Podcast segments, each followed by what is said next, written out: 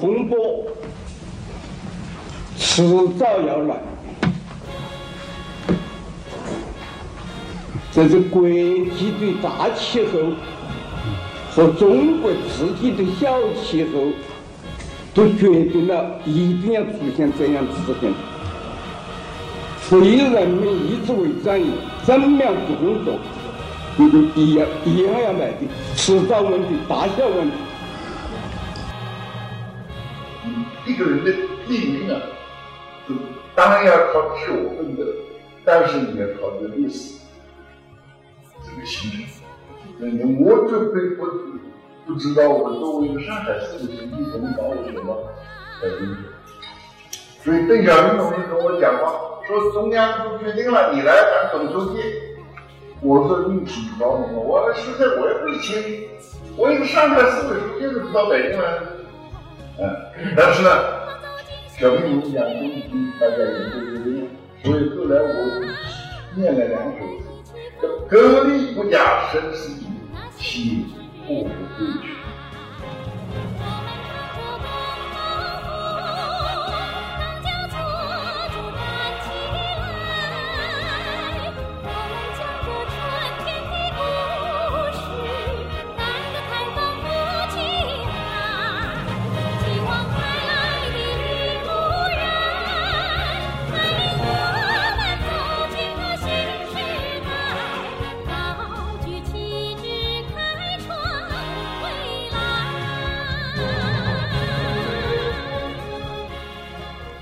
亲爱的听众朋友们，大家好，欢迎大家收听第二十八期 Nick Talk，我是主播 Nick。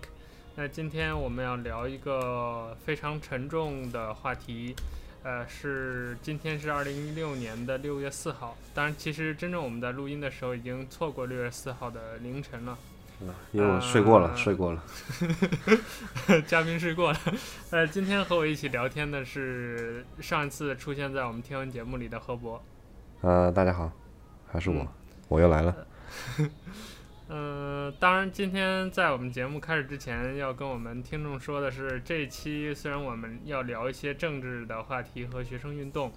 但你会听到的节目当中的一些观点和我们的一些想法的思路，会跟你之前听到的，尤其是像六四啊之类的这样的运动的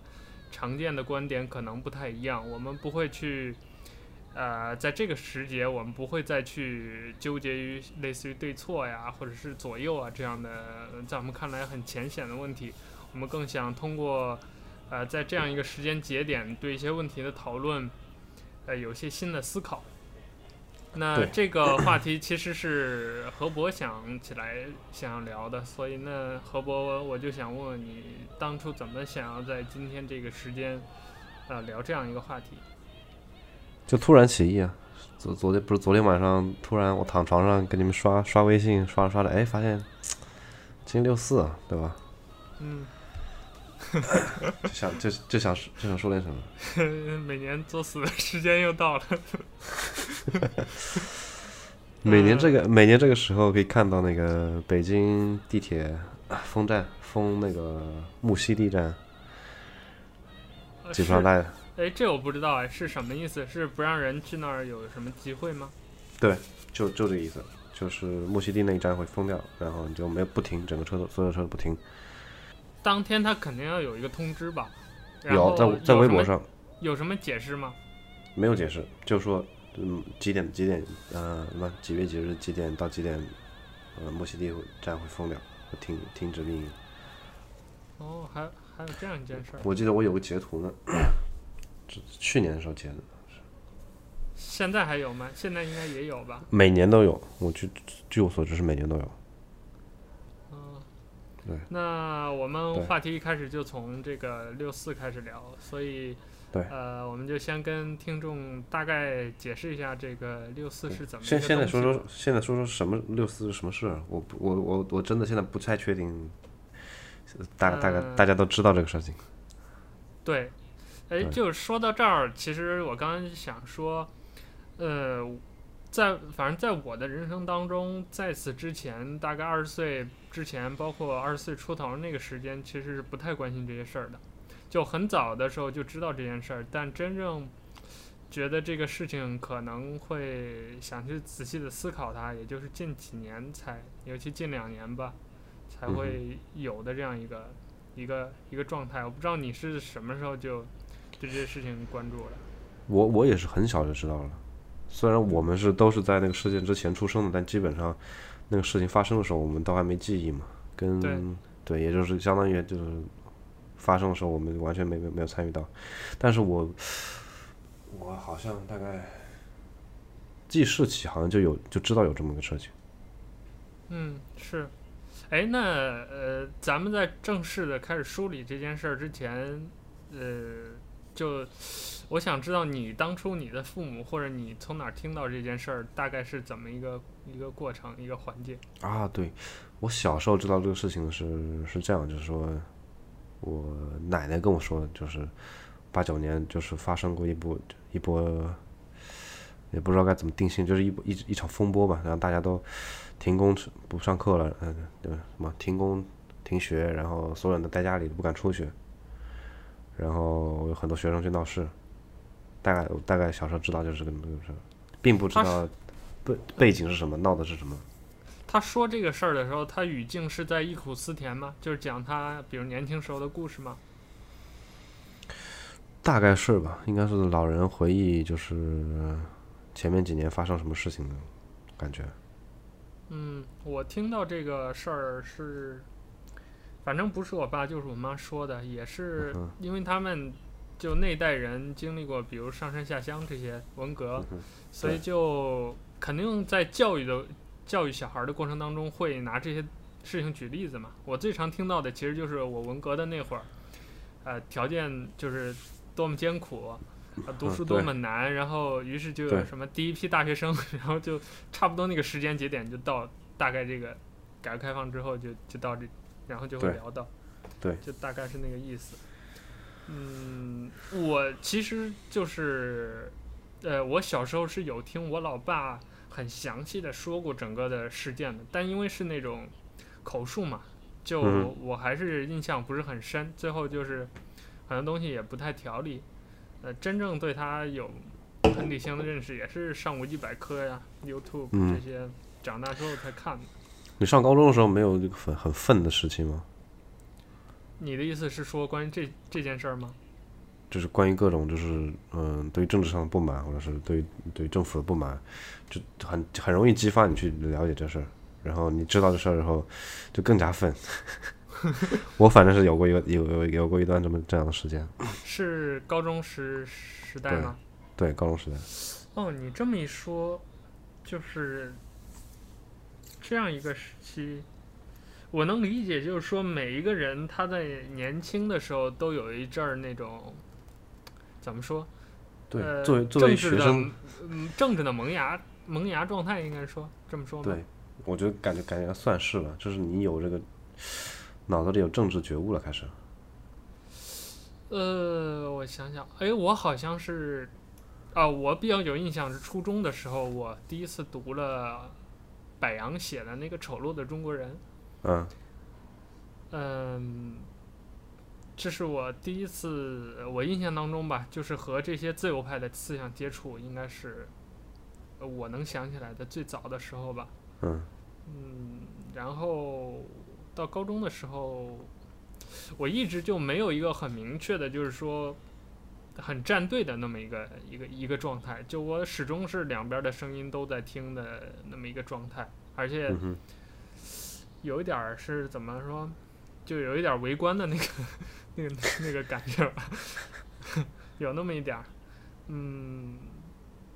当然，到后来大学的时候，比如我入党的时候，我是呃，政治是比较在中国来说是比较倾向左派的这样。嗯。然后到现在又有一些变化。嗯。嗯，那我们就正式去聊这个六四这个事件本身。先先先给听众介绍一下这个事情吧。对，就刚才我们就说到一个，就是说，现在我们这批，我们这批可能还好，就是再往后的年轻人可能可能对这个事儿就真的。已经完全不知道，或者就只是听到一个“六四”两个字，是一个可能一个关键词，就大概是到这个程度了。对，可能跟我们小时候一样，就知道有这个事儿，但不知道发生什么东西。对，呃，简单梳理一下吧。其实也呃，我们就从这个事儿本身说，就是大概那那是，呃，应该是一九八九年吧的。嗯、其实六四这个就所谓六四事件，它是单说这个事件，其实可能就算是一天或者一夜一夜之间的事儿。但围绕它前前后后这个政治运动持续了大概有小一年，就大半年的时间吧。对对对，没错。呃，从年初就开始。嗯，大环境就是说，当时我们刚进行了那个、呃、经济上的、呃、叫改革，就是这个改革开放，然后有很多的社会问题，呃，这些社会问题我们可能可以留到后面说，就大概就是说社会出现了很多的动荡，比如说这个市场化之后，这个像物资啊、物价呀、人民生活水平啊，包括工人的事业等等各方面的问题，然后带来了很多矛盾。这个时候有一个很重要的激化这个。呃，这个人民的这个矛盾的一个点，就是当时胡耀邦同志去世了，那他一直是被，因为他是一个怎么说，一个改革的执行者嘛，他死后也是被大家当做了一个符号，就是说，呃，一方面政治上比较清廉，另一方面他也是一个民主的一个践行者，那大家就以他的去世为为一个标志性的一个。就是一个标志，然后开始了很多关于民主的讨论，呃，中国未来前途在哪里的讨论，包括对于改革开放很多政策的讨论，然后慢慢。这么这么一说，这么一说，是不是得介绍一下胡耀邦、赵紫阳这这这两个人啊？其实他俩我也不是特别的熟，你，熟吗？不熟，但是你就得我估计得说说他们是什么人。他们这两个人是、哦、对对对他们的当年的，对、嗯、对，他们是当年那个八十年代的时，嗯、呃。可以说是一把手、二把手吧。嗯，一个是一个是总理，一个是国家主席嘛。嗯，对。这两个人恰好都是在那个年代，恰好都是改革派的，都是自由派的。嗯、就是那个年代的国家领导人的形象跟今天就完全不一样。我记得我在网上看过一些图片，是他们就是，嗯、呃，首先外观上他们两个人打外观上打扮得很时髦。我记得赵子阳戴了一副那个很大的一个。有色的墨镜，啊、对，对，对，经典的形象就是那样的。嗯、那个年代能戴那样的眼镜已经是非常非常的时髦了，嗯，对吧？而且他们在那个，在在在在一个什么会议里面，我看我见过一个赵子阳笑着跟大家握手那个一个一个一个照片。嗯、我不不熟这两个人，但是我通过这网上一些七七八八的，不管是图片也好，还是文字也好，感觉他们两个人。就是当年的国家领导人形象跟现在国家领导人形象是完全是是是是两回事儿。嗯，对，对，或者说他们怎么说，他们那一代吧，然后到往后跟哈蒂，然后我觉得他们这这这个，因为他们是之间是有一些接续的关系的嘛，就他们这一批人来说，跟之前跟之后那个形象都不太一样。对，没错。嗯。总而言之，就是说这两个人当时呃在政治上是改革派的领导，当然这个最终的决策人还是邓小平了。对。但他们两个可以说就是真正去冲在一线的吧，执行者。所以说胡耀邦死后，那有这样的一些呃民主运动也好，一些讨论也好，那尤其是在北京，很多的这个知识分子就开始去聚集，去在广场上，比如说。呃，宣读很多东西啊，然后阐述自己的政治理念啊。那个时候，关于民主是什么，中国前途在哪里，也有很多讨论。那慢慢慢慢的，嗯，你说。其实其实胡耀邦死之前，他在我记得是，他八九年去世，他在两年前，大概两年前八七年的样子就已经被迫辞职了嘛。当时就已，啊、当时就已全国就已经有很大的一个风风波了。作为国家主席被迫辞职，然后我看一下介绍是。当时共产党就发表了一个反资产阶级自由化运动，对，嗯，进行了一个这么好这样一个，而而且当时其实也是有学潮的，就是有一波小的小的运动已经在前，所以等于说各方面吧，就主要是思想上的人的这种追求也好，变化也好，然后经过一个聚集，到了一九八九年的大概三四月份的时候，对，四月十五日，胡耀邦去世，我啊对。我啊，我就记得大概三四月份的时候，其实三月份的时候，当时就已经有一波那个，就比如北京街头已经开始到处的有那种对，呃活动了，然后呃，然后呢，到四月胡耀邦去世，完了开始五月份开始就兴起很剧烈的那种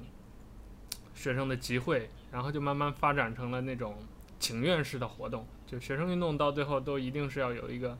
表达一种诉求，或者说有要要呃追求一些理想的吧，就就开始请愿，比如说也也提了好多的东西，具体的。细细则是什么，我也不太记得，但大概意思就是说，比如要清廉，那整治贪污腐败，然后说经济改革，因为当时很多这个市场经济来很多工人失业之类的问题，完了就是社会公平的问题，再就是什么温饱啊之类的各种各样的问题。我真能看，嗯、我真能看到当时学生就是胡耀邦逝世之后，请愿提出了七项要求。嗯。我看七点大概是，首先第一点是重新评价胡耀邦同志的功过是非，肯定肯定其民主、自由、宽松、和谐的观点。那第二个是严惩殴打学生和群众的凶手，要求有关责任人向受害者赔礼道歉。这个就是我们说的之前那一波的学潮，也是受到受到肯定是受到有关部门打压的。嗯。然后第三点是尽快公布新闻法，保障新闻自由，允许民间报道。这个我觉得就是很关键的一点了。啊，对对对，对，这个是已经触触及到本质的点了。嗯。第四点是要求国家领导人向全国人民公开其本人以及家属的实际财产收入，严查关岛，公布详情。啊，对。对，这个也是针对当年的就是贪污腐败非常严重的现象提出来的。嗯。要求第五点是要求国家有关领导人就教育政策失误向全国人民做出正式检讨并追究责任，要求大幅增加教育经费，提高知识分子待遇。嗯，这个估计是他们学生，就是当时北大和清华学生做以他们自己的那个出发点这个是比较直接能体现他们的实际利益和诉求的一个。对对对，对。然后第六个是重新评价反资产阶级自由化运动。并在期间，并未在期间蒙受不白的公民彻底平反。嗯。第七是强烈要求新闻机构给予这次民主爱国运动公正如实的报道。对。嗯。就以上七点是他，他们当时在胡耀邦逝世请愿活动中提出来的。嗯。这里面虚虚实实嘛，因为有一些我感觉是挺套路的。对对对，没错。最最核心的其实就是那几个嘛，一个是反新闻法啊，对，还有新闻的自由。对。嗯，然后比较涉及他们自己的就是这个教育经费的问题。对。嗯。然后剩下那些其实，比如说怎么评价胡耀邦啊，或者是怎么评价这些什么反资产阶级自由化运动啊，其实就是，呃，应该说是他们他们对民主思想的一种诉求的一种具体化的形式嘛。他通过这个来来来来，对，你肯定了胡耀邦同志，就是在肯定民主嘛，就是这个意思。只是表达了他们一种观观点而已。嗯，因为这个东西，呃，做或者不做，其实我觉得落没有什么政策性的落实。就是你肯定的民主，呃，党中央说民主是对的。其实当时的那个社会现实就是说，嗯，有一段时间，就改革开放之后，那个思思想是蛮自由的。就是他们这些学生之所以能在街上去贴这些大字报也好，去讨论这些，当时就是党中央这边在考虑的时候，其实有一段时间也是，比如试探性的或者是包容性的在看这个。对，我感我感觉是是有种那种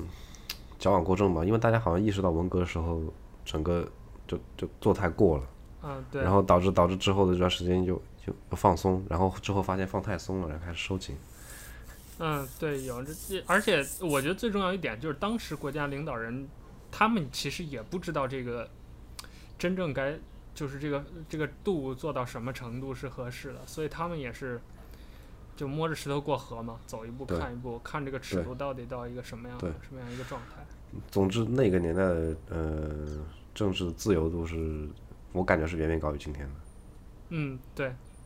嗯，那我们继续把这事儿往后说吧。然后之后就是一些各种各样的集会事件了，然后就是学生运动了，嗯，比如高呼口号啦、静坐啦、什么中南海呀、天安门广场啊，啊、呃、等等等等游行示威啊，一系列一系列敏感词出现了。对，呃，然后包括全国开始有有就是有全国性的这种呃响应，就是说什么大的城市，我记得像什么武汉呐。呃，嗯，南京也有。啊，南京也有是吧？然后西安对呐，我记得郑州也有啊。就总之这些呃大的城市就开始有相应的类似的活动了。当然，有的是正儿八经是在做这种民主自由化的这种追求，有的就是瞎胡搞，那就跟文革时候的那个大乱斗其实一样。这些是细节，我们先不说。总总而言之，就是这个局势当中也几经变化。比如说，就刚才说的这个，呃，党中央这边也有就是对学生运动。啊，维护的时候，或者说观望的时候，那也有严格的时候。其实当时的党内高层就也就是有有两两两种态度的，一个是当时赵紫阳代表的，就是主张跟学生对话的那一派。嗯、我记得我看当时六四的纪录片中有一个很重要的片段，就是赵紫阳走到走到天安门广场去跟学生们说话，劝他们回去，告诉他们这里很危险啊。另一派就是赵紫阳所说的那个危险，就是党内高层针对就学生要要要要要严肃处理的那一派，嗯，认为这是这是反动活动，就是要颠覆国家的运动，所以也就是当导致之后我们看到了那个暴力场面那一派，这一派就就是以李鹏这种，李鹏当时应该算比较强硬的，以及呃。当时临危受命的哈蒂，他们两个人，对，他们两个代表的主张强硬那一派。嗯，对。其实说插一个啊，其实就是哈蒂他自己也是学生运动出身啊。嗯，是的。对，他当时在在国立中央大学也是做学生运动的。其实那批的中共领导人都是，包括邓小平他他也是嘛，搞了，包括他他是留洋的嘛。对他在国外啊，对，就是他在国外的时候就搞了不少类似于参与了不少这种共产主义的学生活动。对，嗯，呃，总而言之，就是经过这一系列的折腾吧，这个双方就开始产生了很严重的对立情绪，尤其是学生那一派什么很严重的抗议了，就是有什么绝食啊之类的这种，嗯，静坐啊。而且已经坐满北京了，应该说，从天安门广场啊、中南海啊这些关键词的地方，到什么机场啊、一些交通枢纽啊，那个时候就一度全国的这个交通，因为几个大城市都有这种学生运动，呃，所以这个交通也比较混乱。那最后，总而言之吧，就是最后党中央当时全国各各大城市基本上都处于一个半瘫痪的状态了。嗯，对。所以就是党中央最终决定给这个事件定性是反革命活动，那就是当时就决定采取措施了。当然一开始还没有直接上升到暴力的这种程度，就是先戒严。呃，但是戒严的时候就跟学生又次发生了很多大规模的冲突，让学生走，学生不走。呃，然后终于在六月四号这天，对，清场。嗯那应该是六月三号的晚上啊，对，凌到六月四号凌晨，的时候，对，啊对，然后就是天安门广场啊等等，就是北京吧，呃，就是一个，就可以说是开开动了军队，动用了军队的一个嗯强制性的清场的一个活动，就是强制性的要求所有的人都必须离开那个北京，离开现场，停止这个抗议啊这些活动。那就有了我们，嗯，对我们传统意义上说的这个六四事件，就是清场的这一天。对，就指关于那天晚上发生的事情，也有各种各样的传言呀、啊，各种版本的描述记录。嗯，这个细节我们可能今天不会讨论的太多啊，就是对，因为说真的，这个事件到了这一步，再往下的很多细，就是很细的东西，其实就是。呃，各方各执一词，有真的有假的，就不太好去，就你很很很相信的说哪一方他提供的一些资料，就一定是，对，就包括有一些图像资料也是，就比如裁剪过的或者怎么样，对，剪辑过的这这很对，对，所以今天我们也不打算讨论这个吧，就很有趣很有趣的一个点就是这件事情离我们才发才过去多久啊？三十年，对吧？对。就如果按九零年算，现在是一六年，对，那就是在二十二十六年，对，不到对20三十年。对，不到三十年，不到三十年历史就已经开始变得真假莫辨了。嗯，对，对而且还是在有国外的记者参与，对有，这还是有当事人还活着，还有摄影摄像设备等等，对录音什么之类的。这个就是历史的有意思点就在这儿。嗯，关于这件事儿，何波，你有什么想说的吗？我当时第一次知道这个事儿的时候，关注点当然就是最高最高潮这个清场活动了。嗯就是我当时在当时我我上高中那会儿，什么 YouTube 什么都没还没封呢，然后都可以去看，确实看到了不少。那但当对当时那个人年轻学生那个很愤的心，倒是有很大刺激，我感觉看到这些画面，嗯嗯，怎么说呢？就一一受这些画画面刺激，就导致你并不会去思考这个学生运动背后它究竟是是一个什么样的本质，是个什么样的学生的诉求是什么，然后为什么会走到这一步？只是感觉我靠，政府这开着坦克来压压人了，简直是就就就就邪恶轴心的感觉。嗯，对，如果只把镜头聚焦到那一晚上，那肯定是，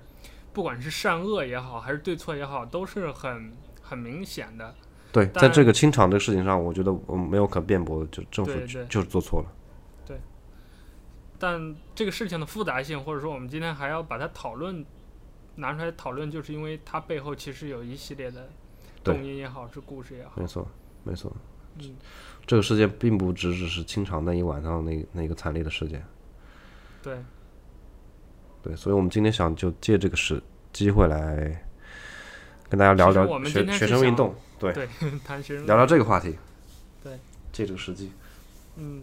你刚才说到那个，我得就是呃分分叉一个话题，就是那 YouTube 的事儿。我记得我上高中的时候看 YouTube，然后我发现有一天看着看着就上不去了，嗯哼，而且那段时间我也印象当中不记得发生什么比较重大的这种。像前两天因为那个陆家嘴事件，然后把 Tumblr 封了，这这我不记得，我不记得有这种事儿，但就发现，而且那个时候我还不知道有什么墙啊，包括我对于这个就是这种呃对这种信息的封锁啊什么的都不是特有概念，就是大概知道那么一回事儿。嗯哎，说起那个，然后，嗯，对，那个时候我还用翻墙工具的时候，我最早还是因为那个时候也不知道有什么收费的工具，我最早用的就是法轮功他们哎，对那套，什对么，自由错，门呐、什么对。之之类的，然后后来我才一点儿一点儿对这个有了解。哎，对，说到法轮功，我想起来一件事儿，就是说我在看那个六四的东西的时候，我看了一些他们学生运动的那个，呃，学生运动代表的，就是一些个人的一些简历，包括他们现在，我我我特我很好奇，就是他们现在都在做什么？那当中，除了一些进去的以外，或者已经呃已经消失在历史当中的人以外，还有一些不是就基本上都出国了嘛？对，现在依依然好多人在活跃呢，啊，对，就典型的是王丹，对，啊的那种什么政治领袖啊，或者叫什么 QL 叫什么？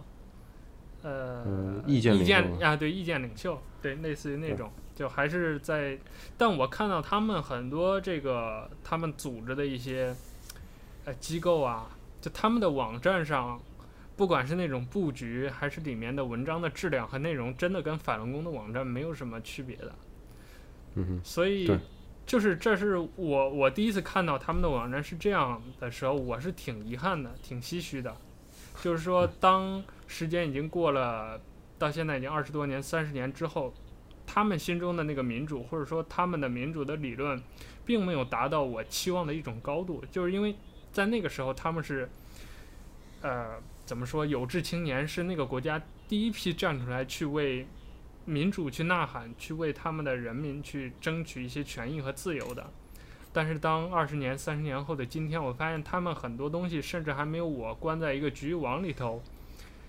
知道的多、想的多，或者我的呃境界也好，还是诉求也好，还不如我的时候，我是蛮我是很失望的。对我我我第一次开始反思这个，重新去思考六四这个事情，也是因为之后看到了嗯、王丹还有什么乌尔开西这批人他们的他们之后那些言论，我觉得我靠，这些人就是在我心目中形象不是这个样子的，说出来这种话就感觉感觉就就跟我知道那些法轮功说的就就就像是一个路数。嗯，对，对，就就背后没有任何的政治政治的思考或者怎么样，就是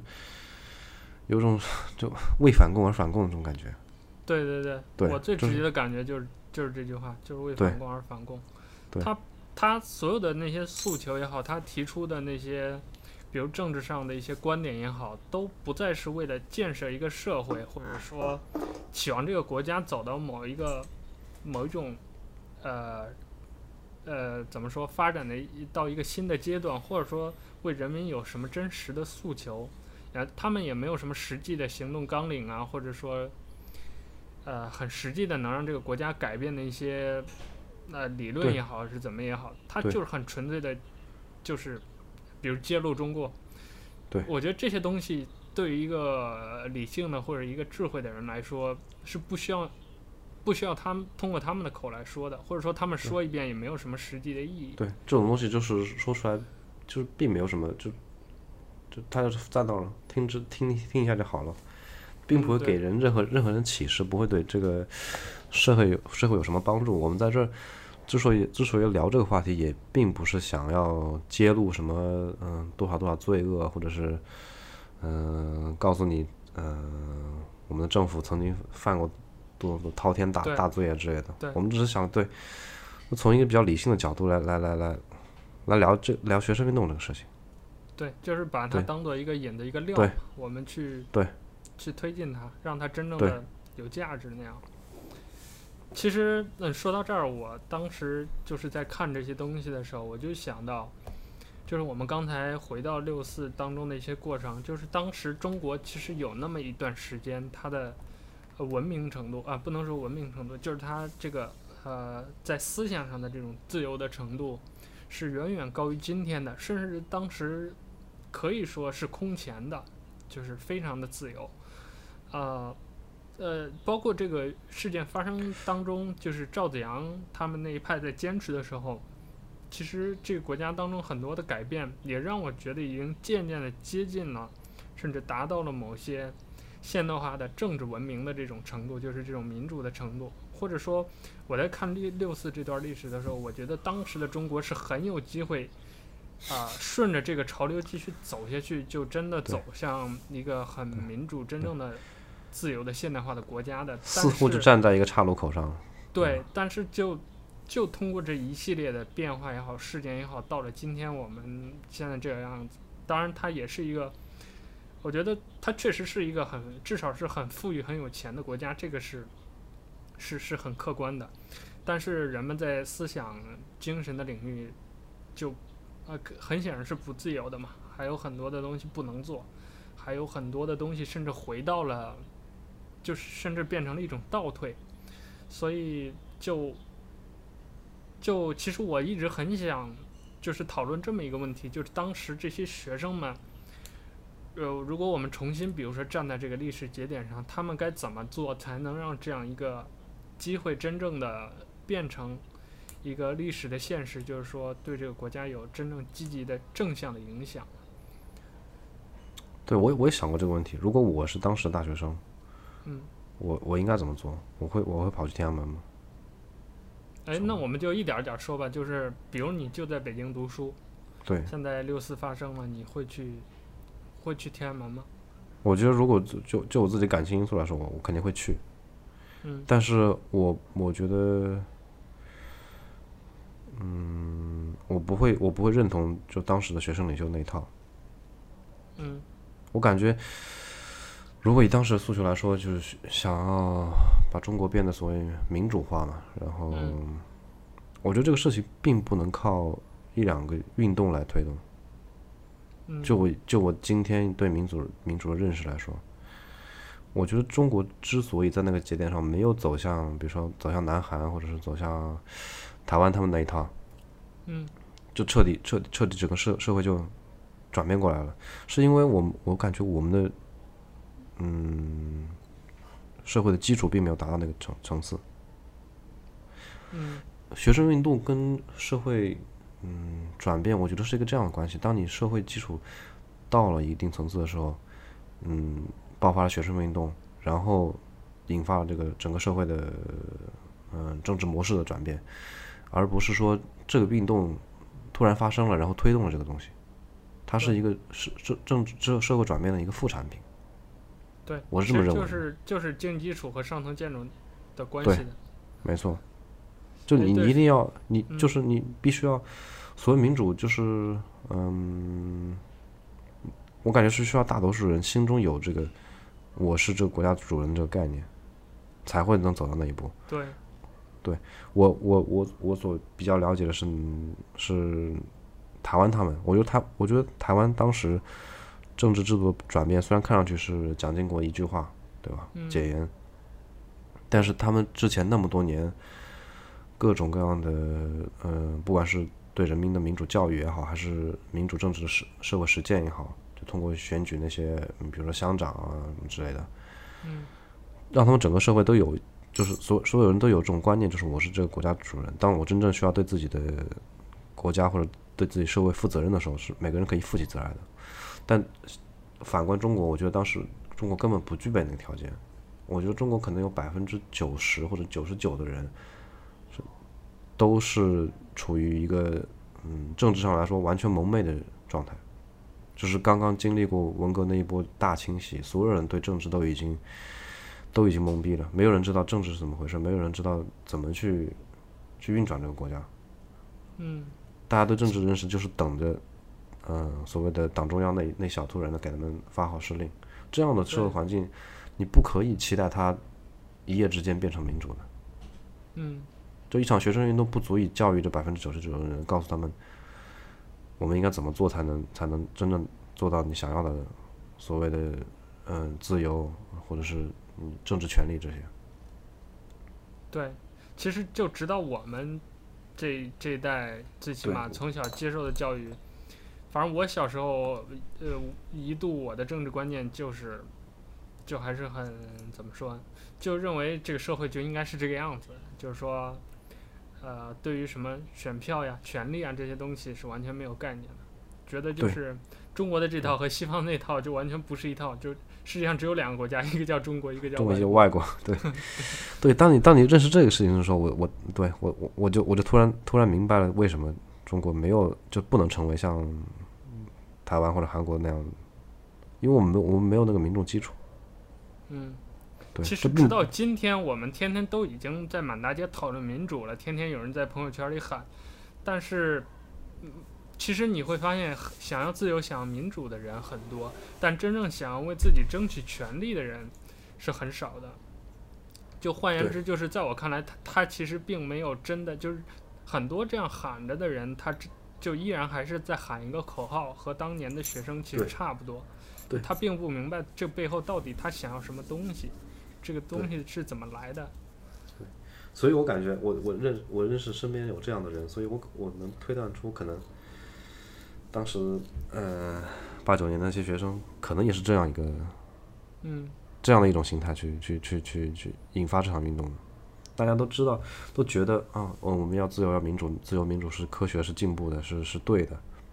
嗯，那我们现在没有这个东西，那我们就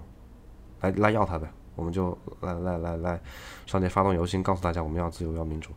可是你当你真正坐下来思考这个问题的时候，什么是自由，什么是民主？你你有了自由，有了民主，你该怎么做？没，我觉得没有人清楚这个这个问题。嗯，对，这这是为什么学生运动会失败，因为他没有没有告诉大家真正当你落到实处的时候，你应该做什么。嗯，所有人都是都是都是喊口号，口号每个人都会喊。对。嗯，说到这儿，其实我刚才想说，就是说说到这个经济基础和上层建筑的关系，因为当时有一个大的社会背景，就是我们在这个节目一开始说的，当时有很多的社会矛盾，但这个社会矛盾的来源就是说，当时进行了一个改革开放这么一个运动。那所谓改革开放，其实就呃，我们抛开很多口号或者说政治理念不谈，它其实就是一个中国社会的资本化嘛，就是把资本主义引入了中国。那其实当时社会矛盾就是一个这种叫市场经济啊，第一波冲击所带来的一个自然结果。你比如说这个工厂的大规模失业，因为商人开始追逐利润，开始追逐这种效率化，那你很多像呃之前。公有制经济时代那种大锅饭的现象，肯定就会被大面积的淘汰嘛。那这个时候，但是就是这儿又回到我们刚才说的，就是说，由于整个社会对于这种东西都没有一个认识，他不认为这个东西是是是市场的，是这种经济规律下的自然结果。他他作为一个，比如一个工人，他所能切身感受到的就是我曾经有饭吃，现在没饭吃。那这个锅是从哪儿来的？是从你国家你搞了这么一场改革开放的这样一个经济运动来的。那我觉得这个锅就应该国家背，所以他很自然的就有一个诉求，就是说我吃饭的问题要国家来解决。嗯，所以没有人没有人真的意识到这资本主义是什么，没有人意识到市场经济是什么，对，都还处于一个非常蒙昧的状态，就是等着人来给来给你喂饭的状态。对，所以就是。当然，当时当然当时确实有这样的问题，就是说，比如说那个很严重的贪污腐败问题，就是因为市场经济第一批来了之后，那肯定是有那些有视野、有资源，或者说，呃呃有背景、有后台的人，他们可能，呃最先获得，比如说投机倒把的这种这种便利，那确实产生了很多的这个社会问题。但是另一方面，就是说这种普通大众的诉求，我觉得站在今天，我们确实是有点。站着说话不腰疼，去看那代人的问题啊，就是因为他们当时确实是失业了。我们现在是觉得好像这都是什么自然淘汰呀、历史规律啊。但这个过程，我觉得我们今天既然是说历史嘛，我觉得就要承认，就是他一定是这样痛苦的，就是说一定要有人一些人去承担这种后果，去挣扎，去去去怎么说，去牺牲自己的利益。但我觉得从历史的角度，这些人的牺牲，它是一种正向的。就是包括西方资产阶级革命也是一样，有这么一批人几代人的牺牲，最后换来的是他们整个民族也好，整个西方现代社会的这种进步。但是相比之下，我觉得六四的这种牺牲，它就不是一种正向，因为很切实的就是说，当时很多东西都开倒车了，就我们很多比如说对外的一些合作啊，经济，就因为这个断掉了，然后。很多的文化上已经开放的东西又又进一步收回，而其实我对于六四最心有余悸的就是说，这种文化的监管，就我们今天所有的这些所谓的文化上的高压，其实都是源源自于那一次事件，所以它的这方面的这种对于我们这个民族也好，国家的伤害是无比巨大的。就就说大了其实，在外交上也是一个很大的转变。在八在八九年之前，中国跟就是各个西方国家都是。合作非常紧密的，不管，且不论当时苏联还存在的因素，需要需要嗯，就是外交上制衡苏联这种这种因素来说，对，就在八九年这个事件之后，中国跟很多国家就是关系闹得非常僵，跟那些传统的西方国家、嗯、信仰自由派的那些国家，对，当时我们一度还跟美国搞得非常热乎嘛，美国人连很对，连黑鹰直升机都卖给我了，对，当时跟日本跟美国都是。跟欧洲都都是都是打得火热，可以说，对，就因为因为这个事件导致种种种种局面上的急转直下。嗯，其实直到今天，你比如说我们想从欧洲进口一些东西，他们还还在拿这个事情。没错，就是、没错。对，就我就我专业上的东西来说，我们当时我我去有一次去美国开会，然后跟他们聊中国，嗯、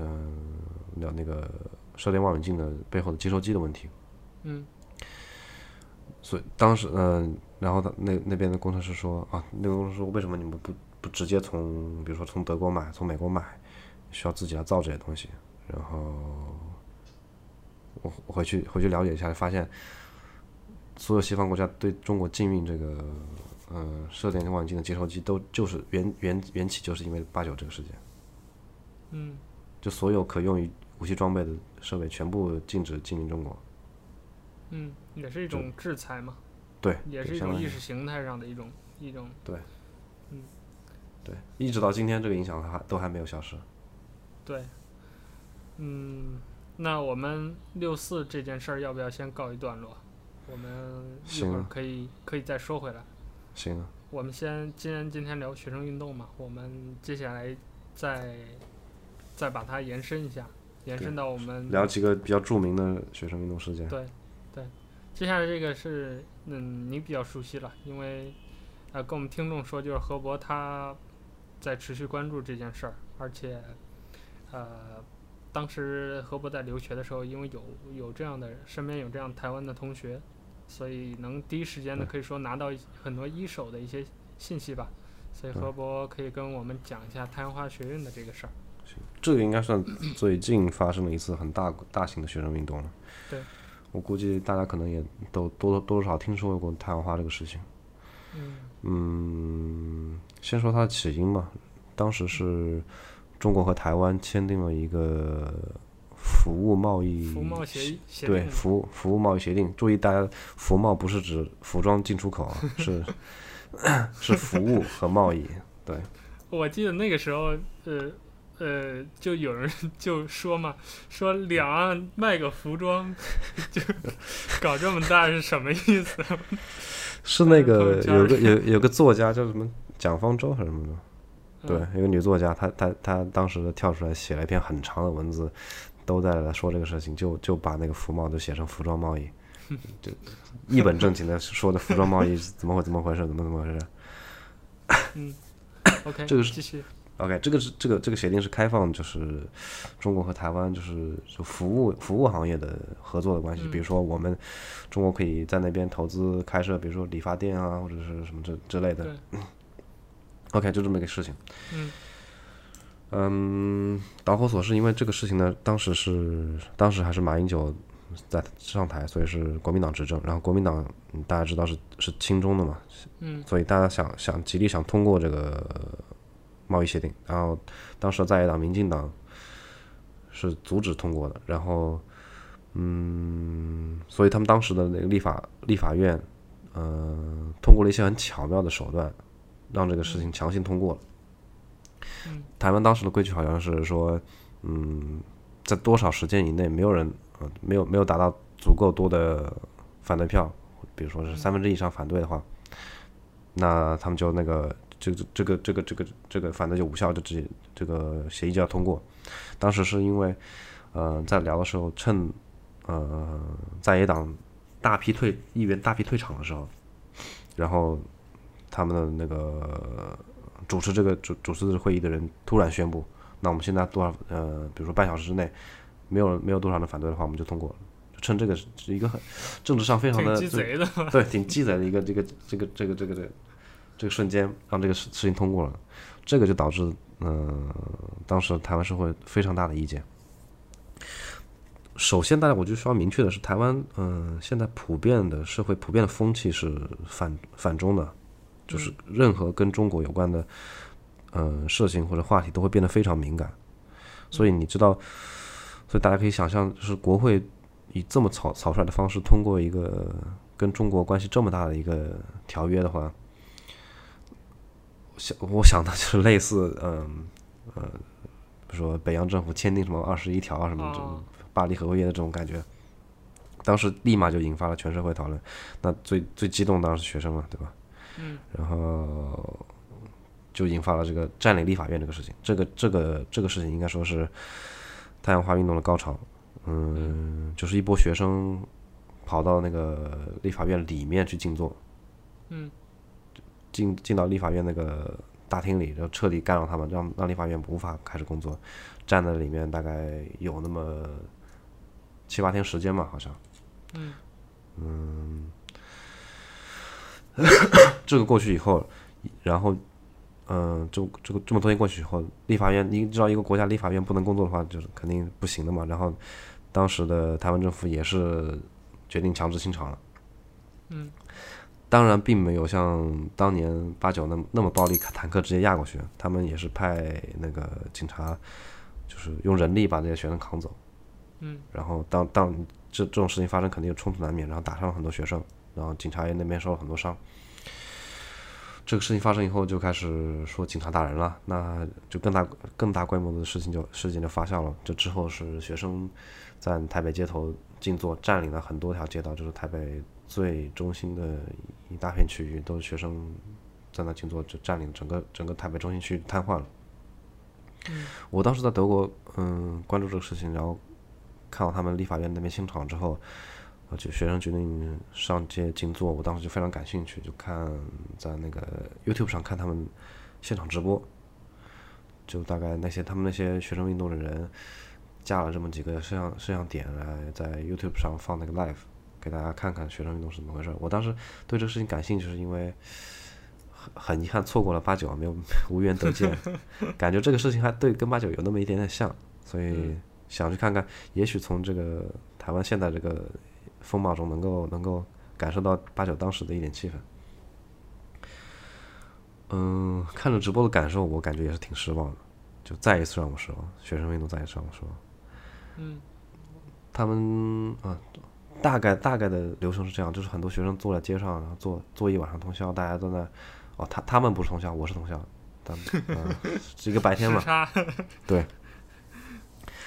坐那儿，我看到摄像机里有那个呃玩手机啊、聊天啊，然后嗯、呃、吃吃喝喝啊，很很看到好几个人都很开心的坐在那儿，然后也感觉他们并没有意识到这个他们正在做做的事情是什么。然后嗯，还有一个场景是那个有一个公民讲坛，就是大家一群人围坐着，然后有有人有前面有个话筒，然后每个人都可以轮流上去讲。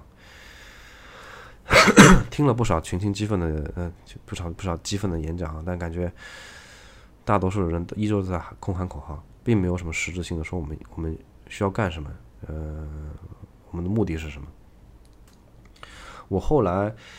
这个直播结束以后，我后来上他们台湾的一个很有名的论坛叫 PDT，类似于我们微博吧，就是那种社全社会主流的那个讨论这个。思想意见的地方，嗯，看了一大圈，搞清楚他们学生运动最诉求是什么。但他们的学生运动也是，嗯，分了很多派，是，并不是说有一个统一的组织在在背后运作。嗯，我看到最靠谱的，嗯，一个诉求是要，是说，嗯，重新考虑台湾这个立法的立法的机制。也就是说，嗯，所谓立法立法院这个是机构吧，因为台湾台湾的宪法上规定，最高的立法机关应该是国民大会。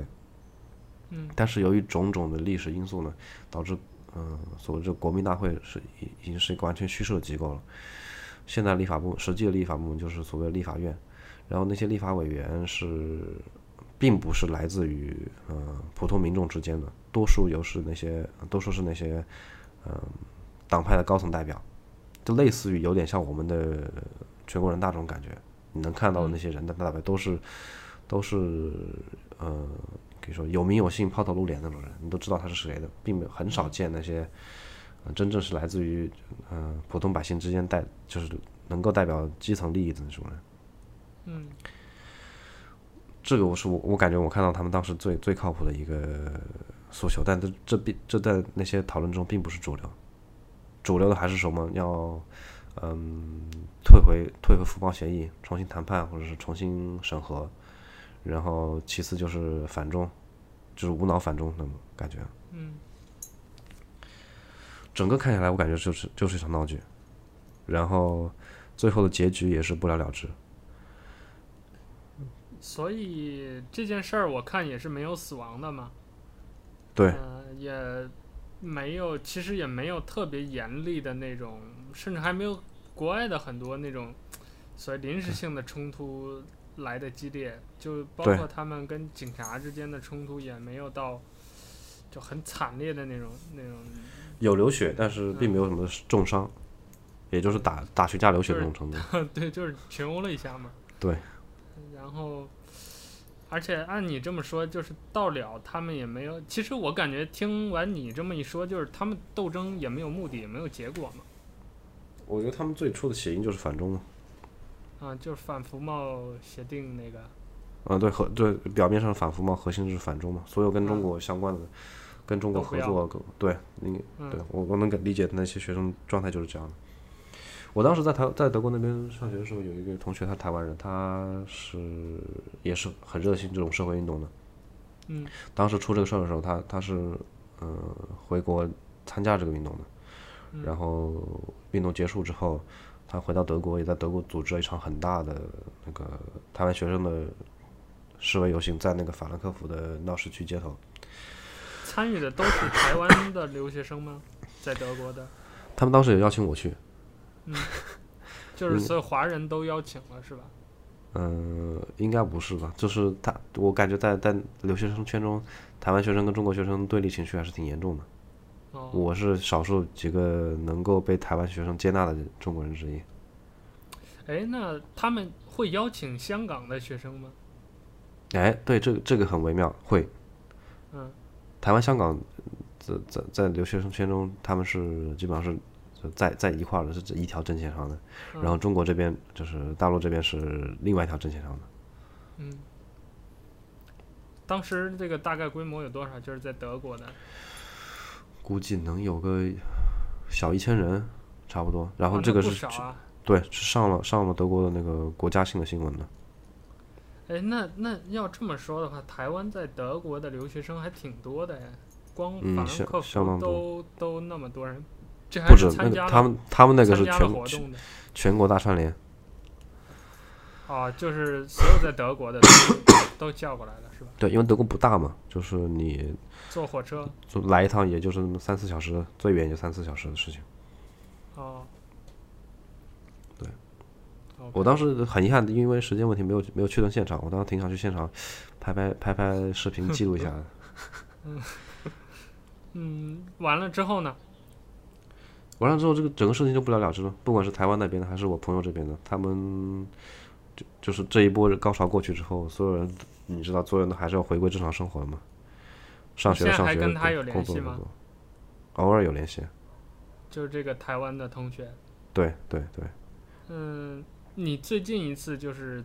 听到跟这件事儿有关的消息，或者看到的运动是什么？就是估计在那个高潮结束之后两三个礼拜吧，嗯，就很快冷却下去了。就等于说，呃，这件事儿就是当时热度结束了，基本上跟他们相关的所有的东西也就对，所有东西结束了。之后就再没有后续的。我之后跟他们聊过，喝酒的时候聊天，问他们：“你们这个太阳花还还开着吗？” 对方，对方也是一阵苦笑。嗯。对，嗯，这个事情给我最最深的感受就是学生运动的不成熟，嗯，闹剧型闹剧型的运动。那如果就是让你分析一下这场运动，你觉得它的荒谬之处在哪儿？或者说它之所以没有形成，比如推动社会的，刚才我们讨论的，就是真正对这个历史形成推动的话，你觉得它缺在什么地方？嗯，也不能说。太阳花是完全失败，至少那个服贸是被终止住了，没有没有没有实行。因为根据当时签约的话，嗯，我们现在应该是那个那个协定应该生效了。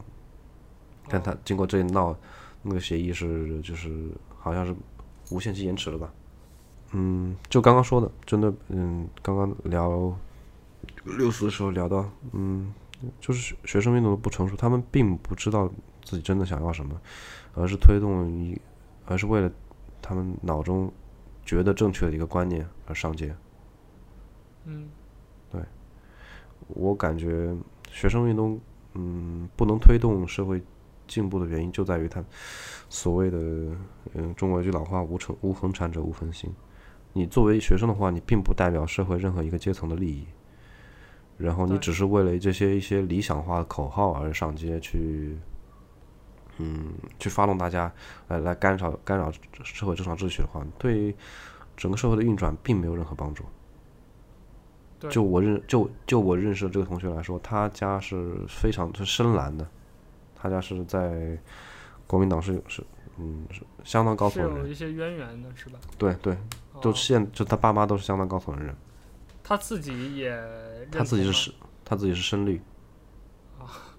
对。就是他会因为政治观点跟他家闹崩的这种，哦。我我我就觉得，嗯，你作为一个深蓝家庭，是什么样的什么样的契机会导致你去去去泛绿的呢？就你所有的今天优渥的生活，你可能可以到德国留学，你每天过得那么奢侈，都是因为，都是因为你爸妈嗯代表了他们利，对，都是因为你爸妈代表他们利益来争取到了你这些这些这些利益，然后你如今作为一个一个学生，你呃用花着蓝蓝银的钱来来办绿营的事儿，这个就给我感觉就很很荒谬。真的哪天你整个台湾社会变绿了，然后你的家庭嗯。失势了，嗯，然后你你当你真的面对生存和经济压力的时候，你还还会持有这种观点吗？我这个这点是我非常存疑的。而且我觉得很重要的一点就是，学生他很容易有这种出于自己个人的一种逆反心或者是一种理想主义来做这样的决定，但他不会意识到就是这种，你比如说上个学什么之类还好说，但是这种政治决定，尤其这种。阵营之间的选择，因为台湾社会就是蓝绿之间嘛，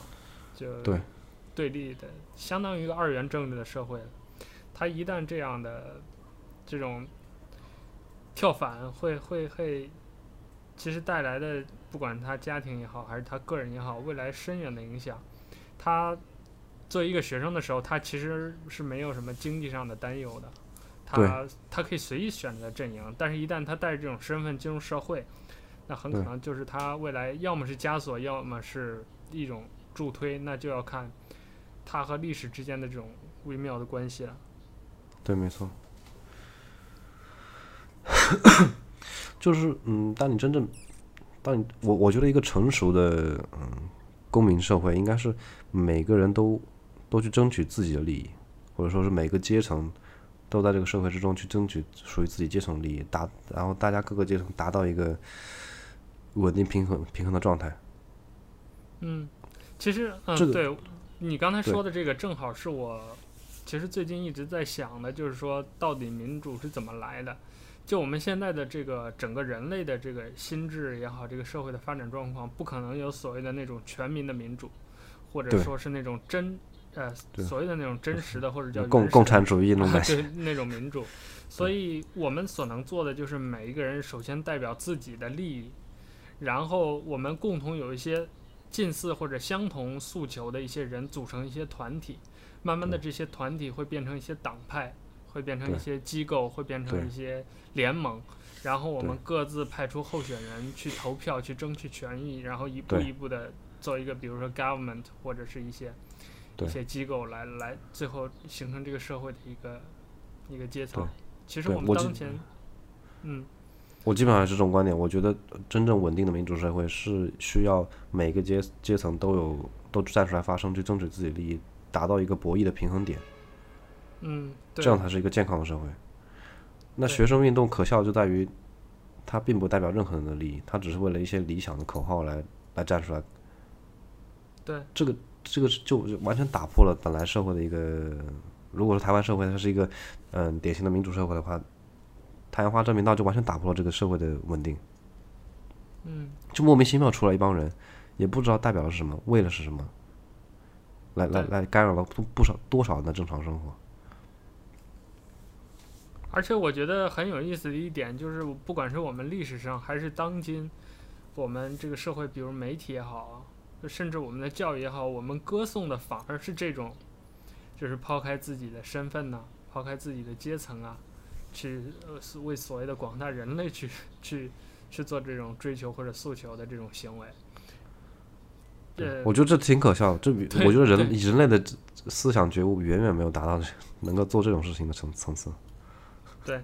它一定是一个很很扎实的一种啊利益诉求的一种博弈，最后的积累。我我觉得我在这个这个问题上跟你的观点非常非常一致，就是它这个社会是博弈来的，而不是说。对，我不是为了一些理想，对，对我追求不是，不是先有理想才有的那个才有那个和谐社会，而是所谓和谐稳定的社会，都是靠每一个阶层来来来来做出牺牲来来来来换取的。嗯，那太阳花的学生运动我们也聊到这儿吧，接下来我们再聊一个什么？嗯、再聊一下五四运动吗？行啊。OK。呃，我们这个是五聊五四运动这个这个素材是，呃，我跟何博在准备这期节目，我们大概想就是先先商量一下都要说什么的时候，临时起意的，因为这个运动它是中国近现代历史上第一次规模很大而且影响很深远的，而且被我们后人的历史定义为成功了的，应该说是学生运动。所以说，我们想把这个五四运动加进来，也是呃大概的这个作为我们今天这个学生运动的主题的一个参考吧。嗯，但其实我不太同意五四运动就是现今教材里给它的一个定义，因为现在呃就包括在我上学那会儿，我现在到我现在看到我们这个整个呃历史学家也好，还是这个课本里对五四运动的定义都是。呃，有一个广义的，有一个狭义的。狭义的就是指那一次，呃，一九年五月四号的那次学生运动。那广义的就是那个什么，从一九年到多少，到二二二二六年的那个，嗯，新文化运动。就是啊，对，所谓的新文化运动又是什么？呃，民主啦，科学啦，然后什么一系列的陈独秀带领的那一系列的改革啦，乱七八糟的。嗯、其实我感觉。就是我对这段的历史，当然我了解的不是很透彻，但就我个人的感觉来说，我觉得后边这段所谓的这个广义的五四运动有有附会的意思，就是说借着那个前边的那场所谓狭义的五四运动，去给之后的那个新文化运动去做一个怎么说一个引子或者一个背书。应该说是同源的嘛，就是在同样的历史条呃历史背景下，对它的大的历史背景是一样的嘛，对，就是、产生了这两这么两个两个事件。对，嗯，但是后人就把它归于一类。但我觉得其实，呃，从它整个这个前后的发展来说，我觉得他们两个的追求的东西是完全不一样的。就后者，它至少从它整个的这个实现的路径上，比如新文化运动，我们切身能感受到的就有很多的这种变化。嗯，比如说当时民主和所谓自由的这种思想的引进。确实是，呃，改变了一批中国知识分子的那个，呃，精神风貌的状态。还有说，比如说像我们白话文运动，还有简简化字的运动，就是一系列的这种能够改变整个社会结构和知识层级的这种，呃，政治改革、文化改革，它是有有实际的东西在的。但前者它就是一次，就因为那个山东问题嘛，就是巴黎和会的那个山东问题，它就是一个类似于比如太阳花运动。这样的一个一个政治行动，当然确实，就我们的代表是在巴黎和会上没有签字，但最后东西还是给了日本，等于说对，并不影响。对，丧权辱国还是有的，而且把国内搞得乱七八糟的之后，嗯，怎么说？我觉得呃，我们聊到这儿的时候，可以去回过来去再一次的看这些学生运动它一些共同的东西。比如说，我感受最深的就是这些运动促使他一步一步，你看从一开始有那么一个事件，然后到一步一步的去发酵，然后到点燃，最后到爆发。啊、呃，假设有一个高潮吧，它可能是很惨烈的，也可能是很成功的。但总而言之，这一系列的过程，学生的这种情绪是贯穿始终的。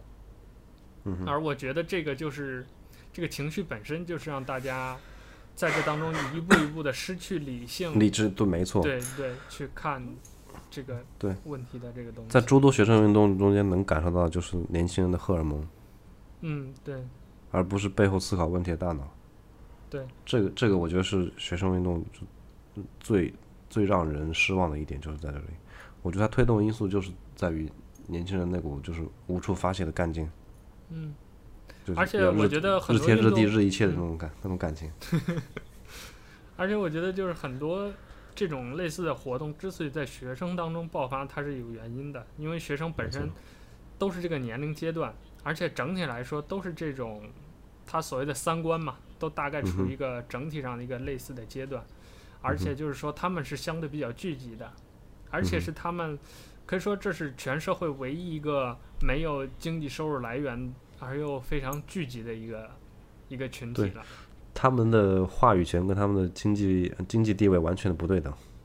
对，所以就他们容易被点燃，也容易有这样的情绪。就刚才我们说的那个，像什么啊、呃，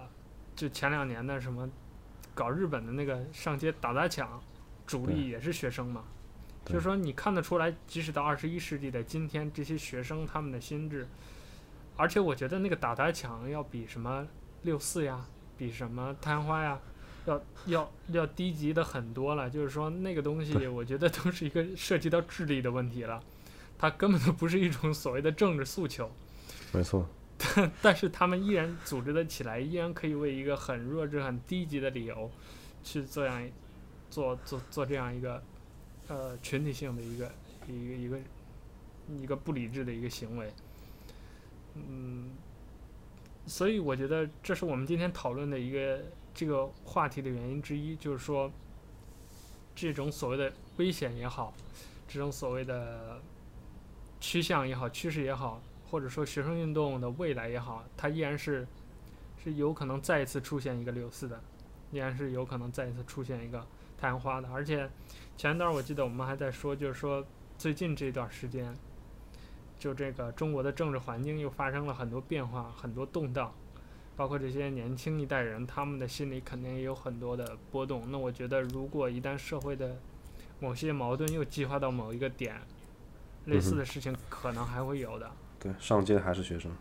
对。嗯。我我想说，我总的观对学生运动这个观点就是，我我挺否挺否定学生运动的。我觉得学生运动在社会之中就是一颗毒瘤。嗯。他我我能想到对社会有积极意义的学生运动，真的就就没有几个，似乎都想不到。对。就即便五四这种我们传统意义上认定成功的，你刨根究底来看，他最初的那个。嗯，反对那个巴黎和会的那那次运动，杀人放火，然后烧人家房子，这这这种事情，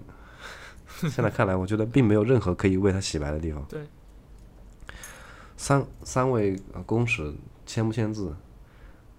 并不在于他，并并不在于他们三人自己的意意志，而在于整个中国国际地位就是那样，你签不签字，权利都都得丧失。你把这一群学生上街，把罪怪在三个人头上，然后把人家房子烧了。对，这这种事情，我我我想我想不到任何积极的措辞去去描述这种事情，包括之后的六四也是一样。嗯，就是你你的目标，你诉求虽然是好的，比如说六四，你你想要民主，想要想要自由，对，但你就就让整个社会停止运行的那种状态。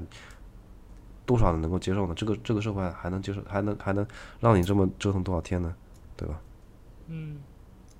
当然，我这里我这里说这种就是反对学生运动的话，并不是想为六四政府清场的呃那个行为而洗白。我只想声明，我并不赞赞同这两方其中任何一方。嗯。对。之后的之后，太阳花这些事情客观上都是造成历史的落后，就是历史的倒退。就包括太阳花那个学运，学运其实我也看过很多讨论。就这个服贸协定本身，它其实，哦，因为我刚才在看这个风暴协定的一些大的条目的时候，我发现是至少从大的纲领上是完全对等的，就是你开一个我开一个，所以甚至甚至都是大，就是我觉得大陆跟台湾签的协定都是大陆的让利。对对，就其实因为这个大陆的一贯政策嘛，就是统战政策，就是说要把这个人这个叫什么？呃，面子上的东西要做到，就包括对香港也是这样嘛，全部都是让着对方的，所以所谓统战工作嘛。对，所以说，呃，就就哪怕不说这个，就单说这个条款来说，一对一的对等也不能说是丧权辱国，所以这一这其实放到比如说晚清的时候，这是叫叫所谓片面最惠国待遇嘛，呃，不能说片面，就是最惠国待遇嘛，就是那些呃。关系特别好的列强才能才能给的条款，所以就是，所以这件事情拒绝之后，那不管怎么说，大陆和台湾的贸易的这种紧密的联系，就抛开他们之间的政治上的立场的冲突，他们这种一衣带水的这种紧密联系是断不开的。所以，对于服贸协定本身的这种否定也好、排斥也好，其实对于双方的经济的发展都不好。嗯。所以很难说。至少我觉得它也不是一个成功的，或者说一个进步的一一个一个、嗯、一个东西。对，在我看来就完全完全说不上进步。我也我也想不到任何积极的词来描述这个运动。对，所以就是，而且就刚才呃，我用情绪这个词来来来作为这个学生运动的一个贯穿，其实。我能想到的另外一件事儿，就是这个事情的背后有大量的道德的判断。你比如说五四运动，我们觉得它动机是爱国的，那不管他的结果是是是，他就是他实际是烧人房的，还是把人绑起来打，啊，甚至把人打死了等等，这些我们就不管不顾了，我们就认为他是一个正确的运动，原因是我们给了他一种道德审判。那同样道理。这个恰好也是学生学生运动之所以能够嗯被发动起来的原因之一。可能大家嗯在那个在那个心态之下做更多的是道德审判，觉得哪个哪个是对的，哪个是好的，嗯，而不是背后去思考这个事情到底对不对，该不该这么做。所以我刚才在聊的时候，其实我还想到另外一个词，就是这几年我们中国的知识分子界啊在讨论的一个词叫反智嘛。就是说，其实它背后表达的一个东西，就是说，人时刻能保持理性，这个东西是非常困难的。而且我切身的体会就是非常非常困难的。就是当一个东西，你把它从情感上去割舍，去抛开很多甚至传统的观点，或者说用完全纯科学的角度去去去接接纳它，改变自己以往很多的认识，确实很难的。因为人本身是个情感动物嘛。而且很有可能涉及你，比如说反反中医这件事儿就很明显的，可能你出于科学的这个角度，你反了中医，但是你的父母还在吃中药，可能你的爷爷奶奶是哪个老中医给调理过来的，这都有可能。所以它涉及的可能不光是一个人的问题，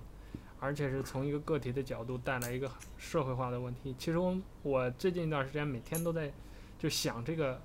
就是这个个体和社会之间这种微妙的关系嘛，就说我可能有了一个变化，但是我会想到，最先想到，比如跟我关系最好的亲戚，就是我老妈，她可能还不一定能接受我的观点。那这个时候我就有一个抉择，就是我去改变她，还是 OK，你你你做你的，我做我的。那嗯，比如说呃，像我们身边还有亲朋好友啦，像我们还有。呃，爱人啦，恋人啦，还有上到老师了，同学了，根据你的不同的职业，可能还有还有同事了。那我觉得每个人都会处于这样一种选择嘛，就是说你要不要很坚定的当一个，当一个不反智的人，当一个，当一个呃笃信科学的那么一个人。那你一旦选择了这条路，一定会得罪人，因为这个社会当中很多的东西就在于。呃，真正科学的理性的东西，往往和我们看到的那些看上去理性的、看上去科学的东西是截然相反的。那那个那个不科学的东西，很可能已经形成了一种风气。但这个科学的东西，在你心中已经种上了种子。你该以什么样的一种姿势去跟这个社会去去去接触也好，去处理这两者之间的关系？嗯，我觉得这样其实。我我相信不光是我，就我们整个这一代人，慢慢的，因为我们的社会已经发展到这个这样一个阶段了，我们这一代人会慢慢的去思考这样的问题，就是说，可能我们下一个，就我们今天也聊到了民主嘛，可能我们这个社会，我们这个国家下一个阶段的民主的发展，或者说这种新一轮的这个自由民主的这个思潮，可能会会，我相信还是会通过我们这些知识分子也好，或者。我们这代的年轻人的一种一种讨论吧，去去慢慢得到一些新的认识。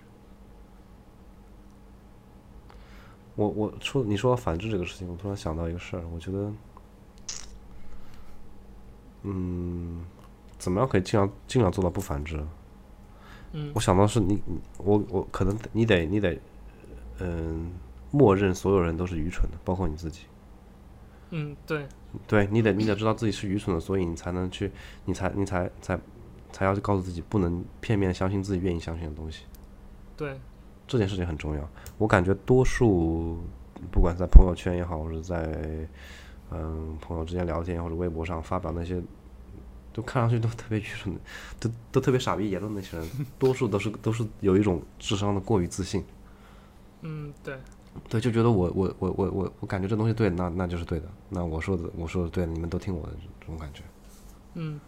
我觉得很很很有 很有意思的一种反制就是，呃，我觉得这个东西，比如说，就比如一个手机吧，有一个 app 我不会用，嗯、我觉得所有人都不会用。这是当前我觉得最常见的一种反制。对，没错，对，就我觉得一个东西不好，那那就所有人必须都觉得不好。嗯，对，而且其实这样能理解，但是从科学的角度，我不接受，就是说人被否定的时候，那一刻肯定是很痛苦的嘛，尤其是被价值观价值观被否定的时候是很很痛苦的。对。但反过来，我觉得一个有自省能力的人，他会动不动就去。自己主动的怀疑自己的价值观，就我我自己切身的感觉就是我这两年的思想上的变化有很大。比如说我之前觉得，呃，反中医的人都是挺傻逼的，但我真正的去看了这些，就是反中医的真正它背后的这个呃原因也好，它的依据也好，嗯，现在我坚定的站在了反中医这边。因为我觉得它是科学，这就像我啊，我要举一个很典型的例子，就是同性恋这件事儿。我之前是反对同性恋的，我觉得挺恶心的，从感官上来说。但是当有一天我很确定的知道这个东西经过科学研究之后，它并不是一个人心理上的一个，呃，既不是一种疾病，也不是一种你能主动选择的东西，它就是天生的，它跟你的性别一样，就是这东西没有办法。改变或者说不是人为的，我就很自然的接受了同性恋这种行为，而且我甚至在一定程度上也支持他们去为自己争取权益，就是因为其实本质上并不是因为我信奉同性恋或者信奉反中医，我信奉的是科学。嗯，我觉得这东西是是是是很重要的。对，这个嗯，今天聊到学生运动，我感觉这就是就是这一点上，当你。当你一个人真正嗯进入社会，开始面对你你社会中种种观点的时候，可能才会有这个对这个各种问题的一个相对成熟或者是相对稳定的一个认识，而不是像我们之前说的那些运动中的学生一样，去追逐一种就你就是感官上觉得正确的观点。嗯。对。那我们今天聊到这儿也到尾声了，其实，嗯，我觉得我们可以再讨论一个问题，就是我们今天也对于我们可能一些听众来说，我们俩也站着说话不腰疼啊，这个把这帮 学生这个指指点点了好久了，喷了一顿，对，所以我们现在如果就以我们来说，比如说我们又站在了一个历史的节点上，我们怎么能让自己？比如遇到类似于这种学生运动的状态下，我们怎么能真的保持一颗冷静的心也好，保持理性也好，去做这样的选择呢？你比如说，此时此刻又一个六四爆发了，我们现在要决定自己是不是站在天安门广场前去诉求、去呐喊的时候，我们该怎么做呢？我的话。我得先弄清楚他们就是那些去诉求呐喊究竟是就是追求是什么东西，对吧？嗯，我我我都想不到现在中国能有一个这样的契机，我很怀疑会有一个这样的会有一个这样的事情发生。所以你是觉得，呃，比如我们这样的高浓度的或者说高压的社会会一直稳定在某一个阶段很长的时间，是吧？对，我我甚至都觉得，如果有改变的话，肯定不是通过。学生运动来改变，或者是通过类似在天安门集会喊话这种形式来改变。嗯，所以就是你的意思，就是这个社会要改变，可能就是暴力革命了。不，不会啊，我觉得是就是相对相对平稳的改革。啊，也就是比如说，随着这些领导人一步一步进一步的开明，对吧？然后对，应该应该是应该是随着整个社会对于嗯，就是一种自省。的的的诞生，我觉得，就比如到我们这一代人都成了当中的某一些人成了领导人，那可能他们给出的政策就要比现在开明的多，然后一步我我觉得甚至都不取决于领导人，嗯而是取决于这个社会大多数人他是不是有足够的政治自省去追求他想要的政治制度或者也好，或者是自自己的政治利益也好。我听懂了。但其实，嗯，我在这点上我正相反，我总觉得现在这个社会是一种高高压的状态，一旦这个压力要卸掉的话，要么你就很慢的、很长的时间，一点一点卸卸卸卸很久，到有一天人们比如说都民主惯了、自由惯了，比如说有一些现在的很多的机构也好，到未来的某一天形同虚设了。嗯哼，但我觉得那可能是一个很长的过程。我觉得我更倾向于有可能有一天这个社会会像扎气球一样，就说你一针爆炸一次扎下去，啊、对，然后比如有暴力革命，或者说有很激烈的社会动荡，然后重新确立一个民主政府或者 whatever 新的形式。但我觉得现以现在中国社会的，就是这个走向成熟的这个趋势，我觉得并不会。首先，我得说明，在一个成熟，我我觉得在一个成熟社会中，并不会出现就所谓的嗯学生运动或者是暴力革命这种事情。你们可以看看例子，就是那些已经成熟的社会，比如说嗯你你民主灯塔代表美国，嗯你很难看在美国历史上看到一次由学生推动的事件，对吧？嗯对吧？或者是说，也真正对国家、国对国家、对社会有贡献的事件，就基本上都没有。我觉得一个成熟社会的典范就就是因为，就是就是应该是，嗯，社会制度或者是社会呃规范的确立都是源自于社会大多数人对嗯政治也好，对自己利益诉求也好的一种自信。当大多数人明白我要要追求什么的时候，这种这种变化就会潜移默化的发生。我感觉是这样的，就以。就即便以现在中国来看，嗯，我们可以看到现在各各种各各种各样的社会爆点事件，比如说什么 PX 上街游行啊之类的，嗯嗯这种事情，你看似是一个暴动，但我觉得是其实是大多数人开始知道为自己利益而争取了，而去而而要去发生了。大家知道我的健康，嗯，是要紧的，而且我站出来说话是是有作用的，才会有这么一个事情。然后这，然后这些事情并没有以嗯变成一种很恶性的，比如像六四那样的嗯涉及暴力的事情，大多数都还是在一个理性和平的讨论框架下解决掉了。不管是正向的呃满足了民众的诉求也好，还是逆向的，就是被政府以某种方式压压下来也好，整个整个社会都是在一个嗯。成熟的讨论问题的一个模式之中运行，我觉得这样就非常好。啊，那看来你比我想象的在这个问题上要温和的多。对我，我我在这个社会社会这个变变化上，我是相当温和的。我我我甚至反对任何的暴力或者是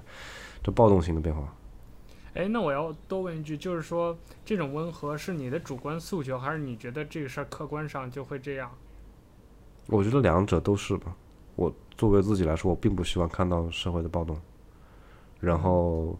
我也觉得，嗯，一个正确的方法就就应该是和平的变化。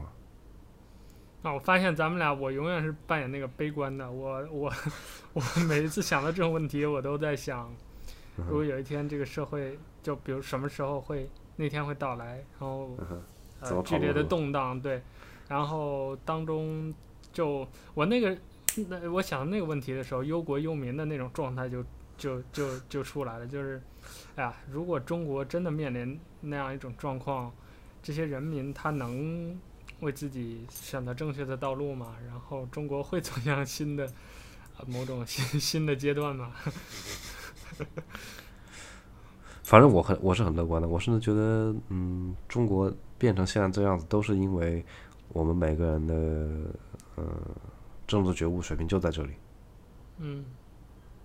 对。所以，就如果所有的人都去像我们今天这样开始思考问题，呃，可能就是一个新的这个国家到了一个新的阶段的开始。对，对，到那个时候，也许这就我们现在讨论的问题就不是一个问题了。对，可能有很多比我们好的答案，甚至已经有明确答案的东西，